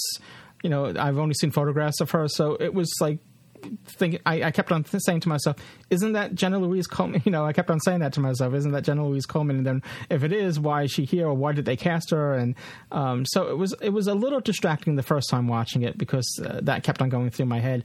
Um, whereas maybe if I had knew that she was going to be in it and uh, I would have just, oh yeah, that's Jenna Louise Coleman and just then move forward. But, I don't know. It, that probably was just isolated to me, but it, I felt it was a little distracting on because uh, you know it, it was held so tight secret about it you know and we didn't know anything about that she was going to be in it b- before yeah uh, one th- one thing i will say is i saw before in titanic uh, that uh, series that mm-hmm. just aired recently and she can certainly do historical personas very well indeed. Mm. She, you know, uh, because because uh, you know it's hundred years since the Titanic, and uh, so she she I don't think if if if it is a period piece and so on and so forth, uh, she will have no problem with that. I mean, sometimes you see actresses and they look so modern day in a yeah. historical yeah. drama.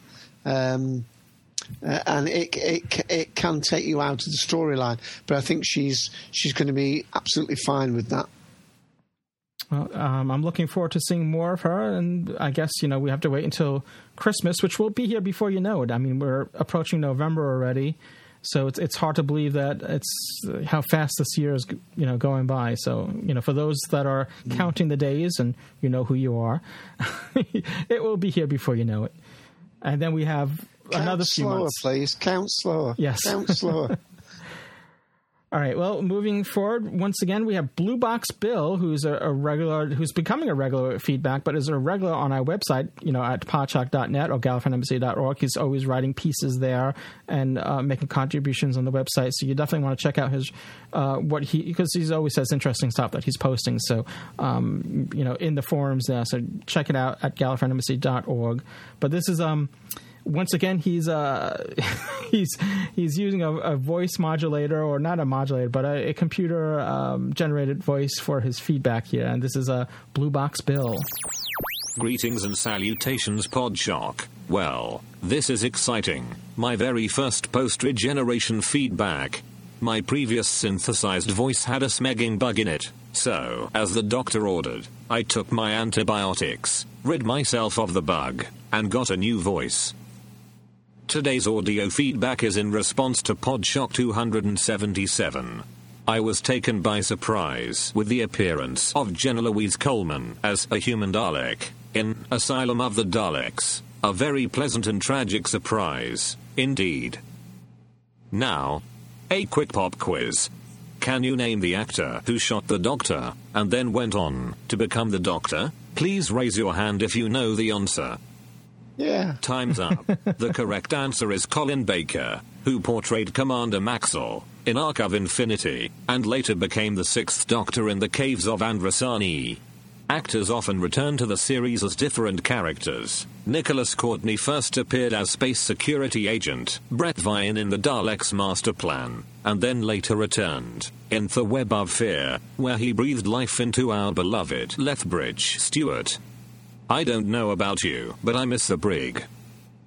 On the other plunger, um, sorry, I mean on the other hand, Oswin, aka Souffle Girl, and the Doctor's next companion, both played by Miss Coleman, could well be one and the same character, one who simply appears at different times.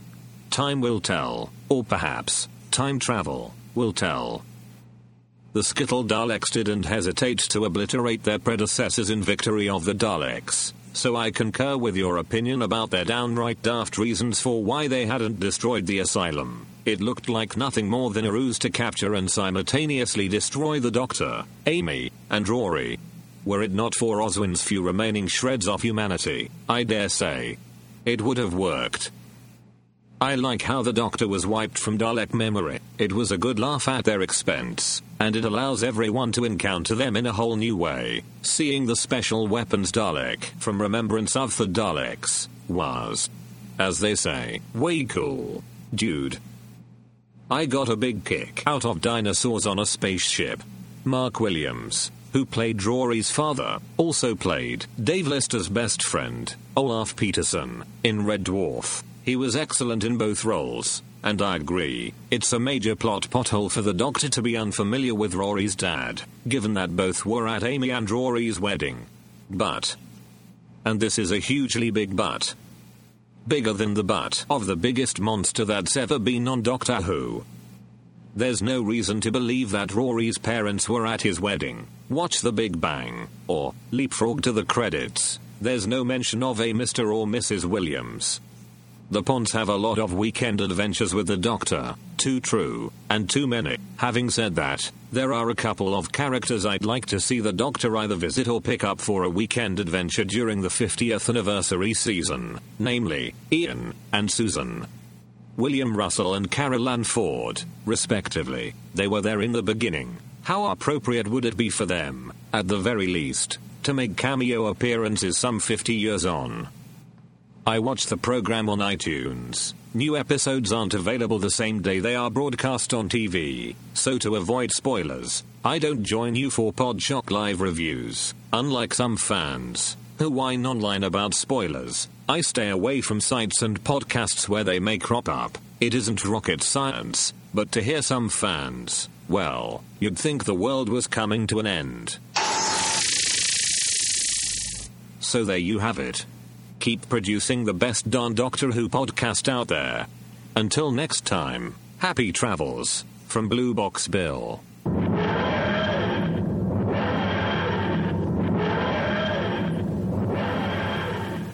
Ah, great feedback. Oh, an awful lot there. yeah. Yeah. yeah, I mean, on that final point there, I would just say that um, I know people get a bit paranoid about uh, spoilers, but I mean, uh, you don't even have to, to look at you know Doctor Who related forums. You can just go on Facebook, just check in your Facebook, and somebody who's just watched the episode in one country will put you know um, a, a screen grab up and um, it may not have even aired in Australia or somewhere, yeah. and they don't realise mm-hmm. that Facebook is all around the world. Exactly. So, yeah. you know, you understandably get miffed with that. And I just realized while we are playing Bill Blue, uh, Blue, Blue Box Bill's feedback was that we didn't really do a spoiler alert before this feedback segment. So maybe I'll do that in post production just to warn people that the feedback covers episodes of this um, past series, which if you haven't seen yet, will contain spoilers. So we're assuming if you listen to the show that you're a Doctor Who f- uh, fan enough to have seen the most recent episodes by now. But in case you haven't, yeah. yeah, and of course, uh, the other points there were great points that he made. I mean, Karen Gillan appeared in Fires of Pompeii before she became uh, oh, yeah, Amy yeah, Pond, and Mar- yeah. Martha and, Jones appeared before she became. But um, the other thing is that um, obviously that feedback was sent back before we had.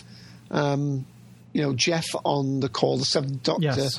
talking about his his way Theory. that the those episodes were yeah. out of sequence to us in in the in the sequence they happened to them, but shown to us it was in a, in it, a, out of order. It was. It, it seems. I mean, it, uh, there's a case to be made that they were shown in Amy's timeline, not in the Doctor's timeline. Yeah.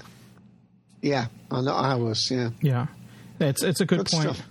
Yeah, and and um, I would love to see. I think it would be great to see um, Ian Chesterton back you know, obviously the, um, William Russell is um, is up to it. You know, he he was to my knowledge, he, you know, he was very spry, and um, you know, he's at he was at uh, Gallifrey, you know, in the U.S. Uh, last February and all that. So. You know, I, I, think he, he would be up to doing something. I mean, mm-hmm. I can't speak for the actor, but I, I, would think he would be. And and the same thing with Carole uh, uh Carole Ann Ford. And I mean, unfortunately, we we lost um, um, you know um, who played Barbara. Too many. Yeah. Too many to name. Yeah, but uh, so Barbara can't be back, but. Um, but she did return yeah. to the series before, you know, playing. Speaking of characters coming back to the series, playing another part, uh, she did as well. And uh, Jacqueline Hill, that's the that's I was getting, that's who I couldn't remember her name. Jacqueline Jacqueline right. Hill played um, Barbara Wright, and she had returned to the to the series um, later on playing a different character in what was it that that um, Beast Below thing? That not the Beast Below, but the, the creature from the pit or something like that. Um, anyway, uh, right. We'll get back to you on that. Let's see. Moving forward with feedback, that was um, we we had Blue Box Bill, so we're going to go back to Greg in Florida. Let's make sure I play the right one. All right, this is Greg from Florida and my faithful companion, K9. Um, hey, the show just keeps raising the level of crazy with each episode, uh, hasn't it? Um, the uh, dinosaurs on a spaceship, Chris Chibnall script, kind of reminds me of a Jack Kirby comic book or some of Grant Morrison's comics when he's channeling Kirby, uh, if you know what I mean. It's kind of like Morrison can just whack his head against the keyboard, and wild ideas just come flying out all over. It's like Chris Chibnall just reaches into the toy box and takes out pieces at random and reassembles them and builds a story around them, which is cool. We got Queen Nefertiti, we got a wild game hunter, dinosaurs. Why not throw in a spaceship and Rory's dad? So lots of fun, lots of laughs. Uh, having said that, why did the doctor leave Solomon to die? He killed the Triceratops, yeah, but he's just a guy. He's an evil guy, but he can hardly walk. They take away his weapons, and his existence wasn't a direct threat. It's not like he was a Dalek doctor could have knocked him out or tied him up instead of leaving him to die on that ship. Uh, I thought that was kind of cold. I don't know. Um, I recently watched the animated film Superman vs. the Elite, and uh, the film does a great job of explaining how a hero, really a real hero, doesn't kill if possible. There's a scene where some terrorists are captured, and Superman says, "We're not just going to kill them; they're going to go to jail and go to trial. Otherwise, we start becoming like bad guys." Um, anyway, just wondering what you thought about that. Uh, I'm glad that we didn't get a lot of the dark brooding introspection that we had so much of last year, uh, but I would like to see a little less fluff so that the story wouldn't go by quite so fast. Um, hey, how many people wondered why Rory's dad didn't meet the doctor at Rory and Amy's wedding, apparently? Was his memory of the doctor erased? Did he not make it to the wedding? I'm sure there's a simple reason, but it's these kinds of things that keep those silly fanboys up all night losing sleep over. Um, but anyways, it was nice to see Rupert Graves, who plays Lestrade on Sherlock. Um, makes me crave a Sherlock Doctor Who crossover. And it was an interesting concept that um, the country of India apparently had the responsibility for the planetary defense technology. Um, and the control room and the computer displays, if you'll notice, were influenced by traditional Indian design elements. So that was uh, interesting. So, I need to get some sleep. Okay, uh, I turn it back over to you. Don't wander off, and don't let Zygons be Zygons. Bring them back.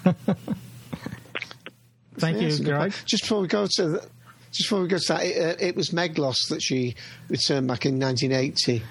Uh, oh, okay. Thank you. I, uh, I thought it was the, the, the, Jacqueline Hill came. Yeah, I, th- I thought um, for some reason I was thinking it was the creature from the pit or something. All right. Right, uh, but um, some some some great points there. I mean, uh, whew, um, what do you say? I mean, um, we speculate about all these things all the time, and uh, and find it difficult to sort of. Uh, comment. I mean, sometimes you, the feedback is feedback, and, and, and, it stands on its own. Uh, I don't know whether you want to comment on any particulars.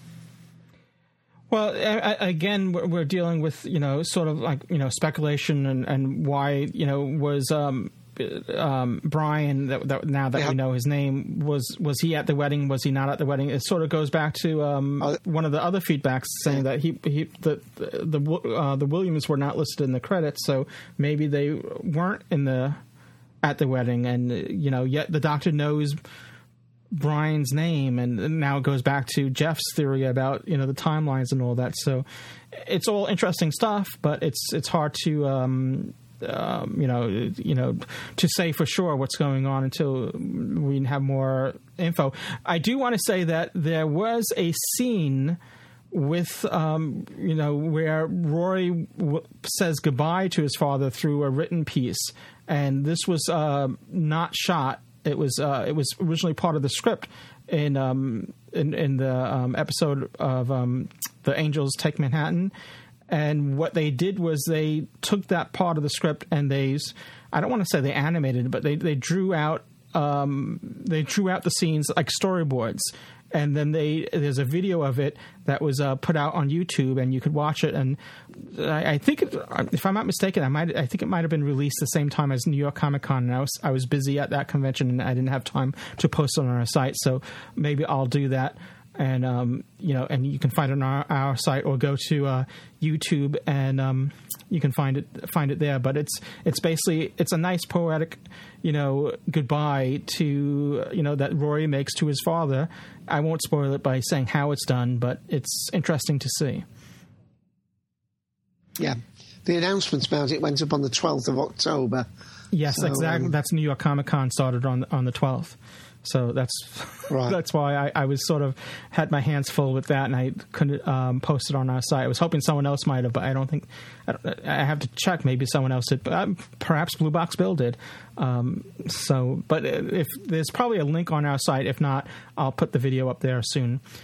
Um, uh, eh, yeah, you're right. It's Meglos that um, Jacqueline Hill appeared in as uh, as Lexa, and um, she has she died of cancer, bone cancer, back in 1993. So she was only 63 at the time. So it's a terrible loss that mm. we don't have her. And she was born on the same day as me, at the 17th of December. So um, I always I always loved her as um, you know playing Barbara Wright. I always loved the character. I think she did a wonderful job there. It was something very um, um, I think she captured the, the, It was 1963, and I, I think she kind of sort of captured that era. That she reminded me, uh, not that I knew uh, it was before my time, but you know, it reminded me a bit of Jackie Kennedy, the way she looked and all that. Mm. All right, well, let's. Um, I guess uh, we'll continue with our feedback. We got more, one more from Blue Box Bill, and let's hear what Blue Box has to say now. Greetings and salutations, Shark. Season 7 is rolling right along. How time flies when you're having fun, but I wonder, does time land?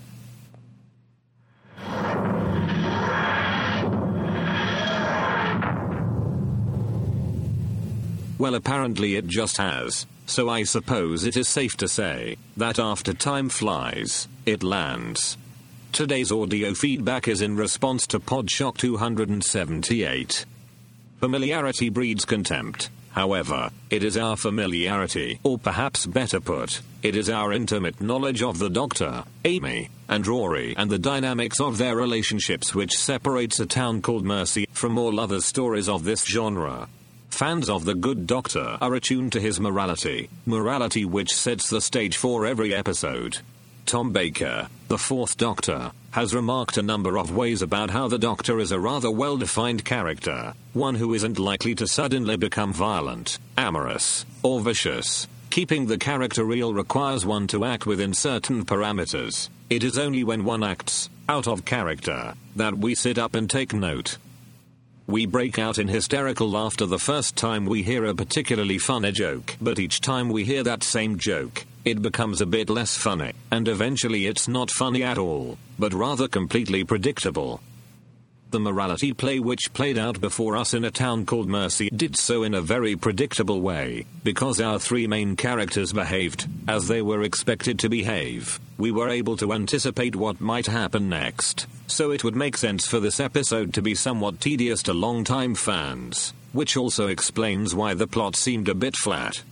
When the cyborg first appeared, I couldn't help but see Kryten from Red Dwarf, and he was wearing a 10 gallon hat. This was perhaps yet another indication of how the story seemed cobbled together from scraps found on a cutting room floor. The cyborg's voice, while nicely modulated, had a bit too much echo in it for it to be a credible, outdoor voice. But credit where credit is due, many of the scenes were masterfully shot, in particular, the scenes during which Rory and the Marshal were being stalked by the cyborg. Hands down, they were as good as any big budget Hollywood film. A Town Called Mercy wasn't a bad story, just a bit predictable. It had its funny moments, and, as always, there were a number of opportunities for the special effects wizards to shine, and shine they did. One final note I rather like how each episode has a unique logo in the opening credits, but I suppose that's just me being a geek. Until next time, happy trails! And happy travels, from Blue Box Bill.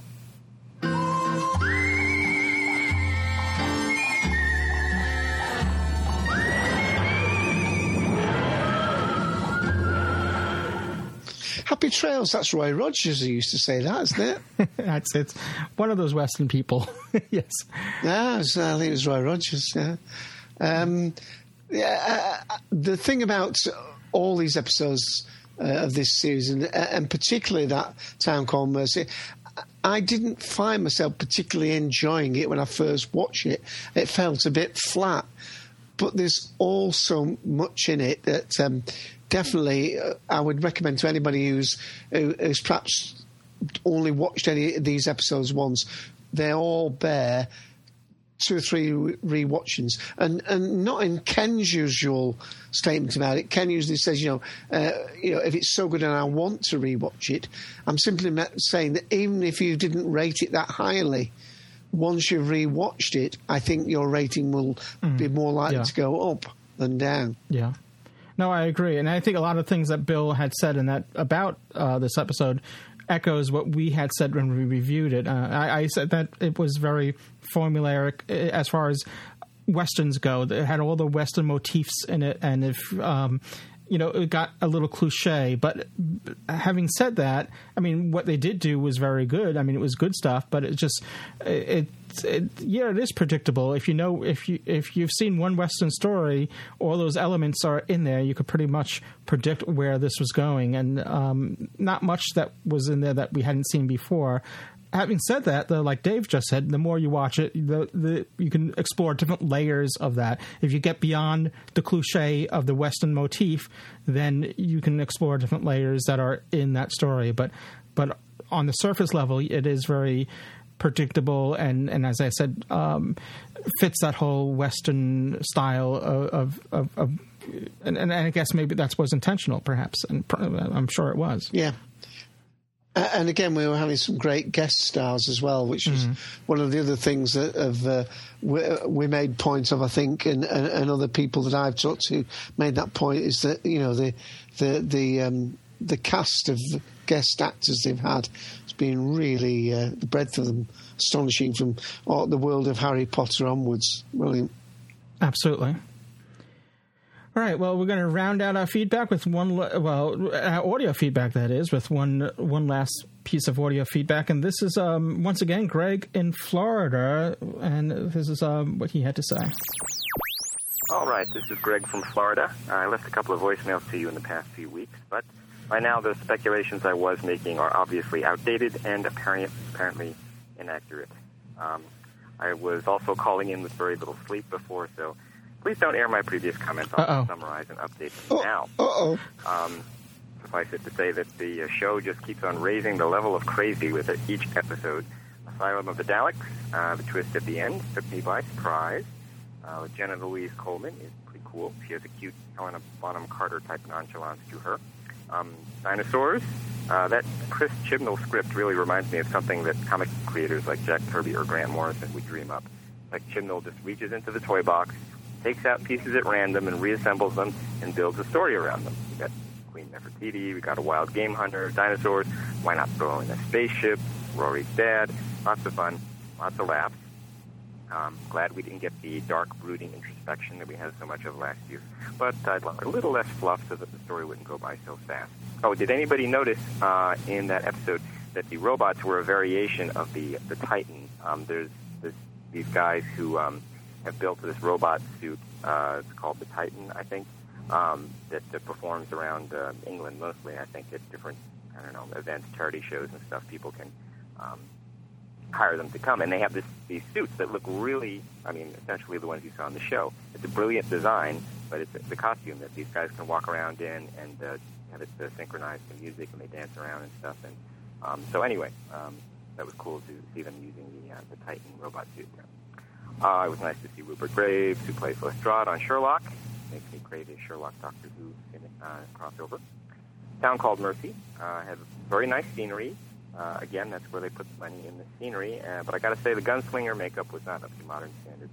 And also, as an American, I can say that I'm pretty sure that they wouldn't have had a black preacher in uh, the town of white people back at that time period. Um, I, I think, I'm pretty sure. Um, but anyway, uh, still, nice story. I'm, I'm uh, probably pretty ignorant when um, when I try to improvise a medieval British dialogue to, or, or try to make up stories about um, a country that um, I don't know much about the history of.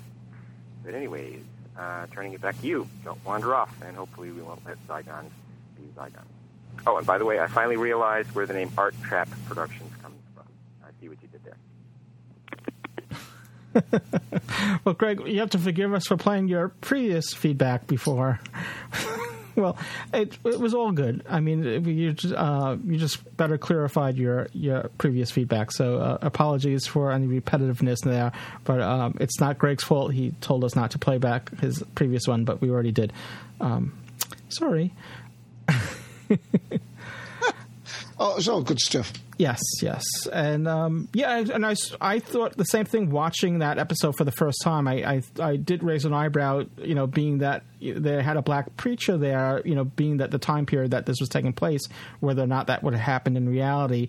Um, in hindsight, though, maybe this town was a bit unusual because they already accepted an alien as you know as a member of the town as well. So um, you know maybe this is uh, not your typical, even though it looks like your typical Western town, at least as it's portrayed in in, in Hollywood. Maybe the um, you know th- this town was uh, not you know so typical after all. But I don't know. Well, they had alternate lifestyle horses. yeah, they? well, they got the yeah Though I guess the doctor was the only one that knew about it, but you didn't know about you know what was going on with the other horses after dark. All right, well, horsing around now. So, uh, yeah, and for our listeners, I, I know some of this uh, feedback seems dated now, but as I said, we you know when we were doing the live shows, and I know Bill explained the reason why he didn't appear on the live shows because uh, of the spoilers and all that, and, and because of the delay of iTunes and all that. And I really wish that it's gotten a lot better in recent years. But you know, I really wish there's a way that we could all sort of like watch the the new episodes at this you know day and day no matter what where and where you you know what geographically where you are and um and and by however means you you can do it you know um you know through iTunes or television or whatever it'd be great that if we could all be on the same playing field, you know. And um, you know, we usually do the live review shows the day after because it's fresh in our memory, and, and because if we wait a week, then we'll have a new episode, you know. So, um, so that's that's the thinking there. But I do want to thank everyone for you know giving their feedback and. Um, you know, uh, we we do try to get to them, and we do have a um, an email that was sent to us as well. So obviously, this is an audio podcast, so we prefer audio feedback. But if you send us uh, something in email, we'll, we'll, we'll take that too. And this is um, sent by Jill. She writes Dear Lewis. Um, uh, by the way, I'm L O U I S, not L E W, but that's okay. Just to let you know, you're right, and astonishing Dave was wrong. Dave was wrong. Here in the UK, pants is absolutely a synonym for underpants and has been all my life. Only in recent years has the American usage started to creep in. Uh, and then she includes a Chambers Dictionary definition defines pants as follows. Chambers Dictionary defines pants as follows: pants, plural non uh, noun. One is knickers or underpants, or two is trousers, especially in North America. So Rory's comments in The Power of Three makes perfect sense. So do all the so do all the references to pants in coupling. Uh, coupling's another show, by the way. Um, it's not an episode of Doc Two. Just making that clarification. And yes, I've heard it said that Superman wears his pants outside of his trousers. The second meaning rarely is used here, um, except apparently by Dave. I still chuckle at the mismatch between the uses of the words across the pond. In in the recent movie, the the cabin in the woods, there's an early scene in which one character says to another, "You're not wearing pants." Of and of course he meant trousers, but not that not that I'm sorry, but that not what we Brits hear. Well, most of us anyway. Still, Still not sure why Dave adopted the American usage. All the best, Jill. Okay, well, um, let me let me answer. Now, first of all, I, I, will admit this could be a generational thing. I'm sure Jill's a lot younger than myself, but uh, I think it's actually um, there's a bit of a a, a, um, a boy girl thing going on here. Um, as far as I understand it, if if um, if if a guy's in a house, you know, he's got up and he's uh, gone to the bathroom or whatever, and he's looking for his pants, he will be looking for his trousers. Where if a girl is is is is reaching for a pants or a briefs, that that would mean her underwear. But for a man, uh, a man would. Uh, a man of certainly my generation would would wonder where his underpants were if he was, uh, and and of course Rory says I'm in my pants, but of course to me he was in his underpants. Mm-hmm. Uh, he, he, you know, uh, the the thing I said about Superman was um, the quote I mentioned about that Superman wears his pants outside his trousers was to say that that, that was the reference I was making mm. to say it's the Americans that say pants because Superman is always known as having you know his pants, but in the UK when children uh, uh, you know uh, do dressing up they would put their underpants on outside their trousers to pretend to be Superman, but they would call them their underpants. But I, I do think there's, uh, there's this generic word pants that more women have used, perhaps because it, it seems less you know, giggly and um, embarrassing to use the word pants than it is to say knickers are, you know, whatever else girls wear underneath. You know what I mean? So I think that's where it may well be. But I do accept it could be a generational thing. But to me, if if a man's in his own house and there's family members around, and he said. Uh, if he said to the other members of the family, Have you seen my pants? he would be referring to perhaps his trousers that somebody's been ironing or he wants to iron, mm. and he would be wearing his underpants. So, but um, Send your feedback if you agree with Jill or disagree with me. I've been known to be wrong occasionally, Jill. Um, but I, am wondering whether there's just that boy girl divide on that one. Yeah, I, I think you know. I know you know. We got into this discussion once before. I mean, generally speaking, in this in in America in the states here, pants are used you know synonymously with trousers, uh, though you know, I, I, think, and I don't want to speak for him, but I, I, think we got into a conversation. I don't know if it was on a uh, Doctor Who Podshock or not, but I think James and I, and, and, maybe Ken, got into this discussion in an early episode of Doctor Who Podshock, or it could have just been a discussion off, you know, off the show, you know, about it as well, you know, where I think, um, you know, you know where James had mentioned you know again coinciding to what this Chambers dictionary says, you know, um, as far as pants goes, you know, being underpants and and how it's different in the U.S. And it's not just you know, obviously we can go into other uh, other other um, stuff that's different as well, you know, such as braces and um, in the in the states that would mean something that you would put on your teeth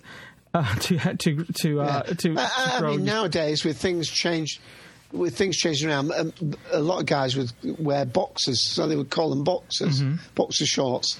Where you know these were definitely the old-fashioned Y fronts that. Uh, bit seven. I was quite surprised what he was wearing. Really, they'll write something out of the nineteen seventies rather than the current day ones. What the orange with a pattern on them or something. Yeah. I always find it interesting. I always, you know, the differences I always I relish in, and I always found it interesting. That's why even uh, you know, there's a reference here to Coupling, which is another British series, which it uh, wasn't um, Steven Moffat. Wasn't that his creation?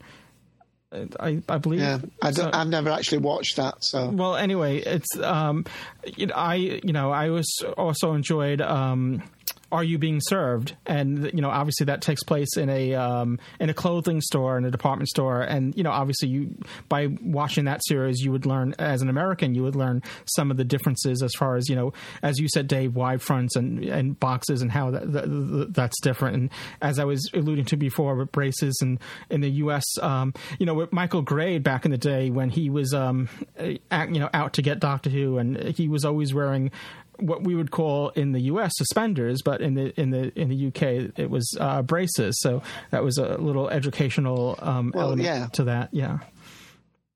I mean, in the UK, suspenders hold stockings up. You know. so it's I find it all interesting. You know, the, the differences I, I, relish, and so that's why when, when some British shows, are, you know, are made into American shows like The Office, when I watch the U.S. version of The Office, I just find the whole I find it a bit boring because it doesn't have all those the interesting British culture is missing from it, and I, to me that was one of the assets to the original series of The Office that was made in the UK was that uh, was another window into the British culture, and that's just missing, obviously, in the American version. And you could say the same thing with Life on Mars as well.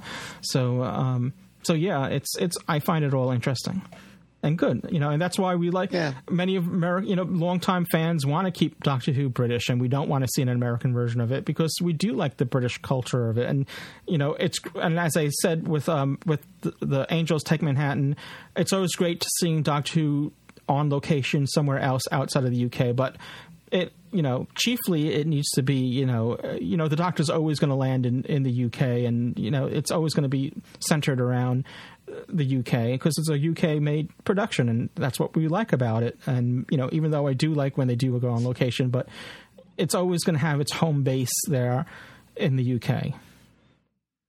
Uh, and one last thing for this is uh, if you go to the bbc.co.uk forward slash news site and look for an article called uh, 30 of your Brit- Britishisms used by Americans. Uh, and basically, they're all interchanging now. I mean, apparently in, uh, in America, they, they, they, know what the word chav means now, where they never used to, and cheeky and uh, yeah. fancy mm-hmm. and frock and gap year and gobsmacked uh, now, this is the opposite, of course. This is Americans understanding. Uh, uh is included in there. Um, uh, so there's a little article there. Uh, the point is that things get so crossed over, you, you, you forget where the origin was, where the start, mm-hmm. where the start and finish are.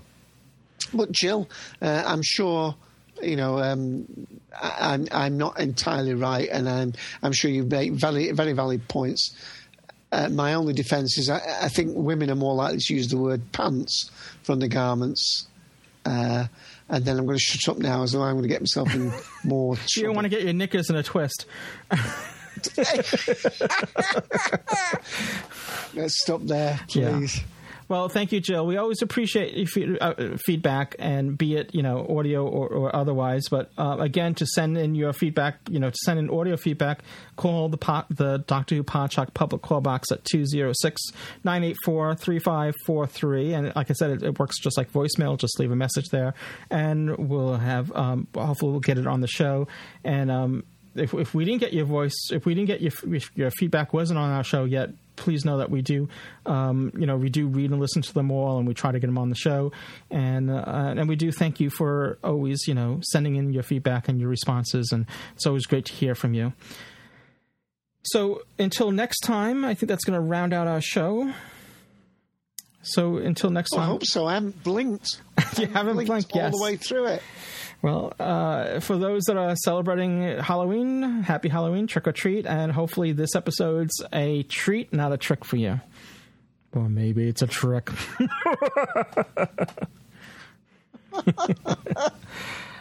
All right. Well, cheers, everyone. Cheers. You have been listening to Doctor Who Podshock, presented by the fan run GallifreyanEmbassy.org. Doctor Who is owned and trademarked by the BBC. Doctor Who Podshock is not affiliated with the BBC in any way. Doctor Who Podshock theme music by Jeff Smith at thejeffsmith.com. This has been a production of Art Trap Productions and is presented to you by the Gallifreyan Embassy and has been made possible in part by supporting subscribers and donations from listeners like you. This episode is also supported by the Podshock Podcast Companion app for iOS devices, now available in the iTunes App Store. Visit arttrap.com for more on this and other podcasts. Emergency! Emergency!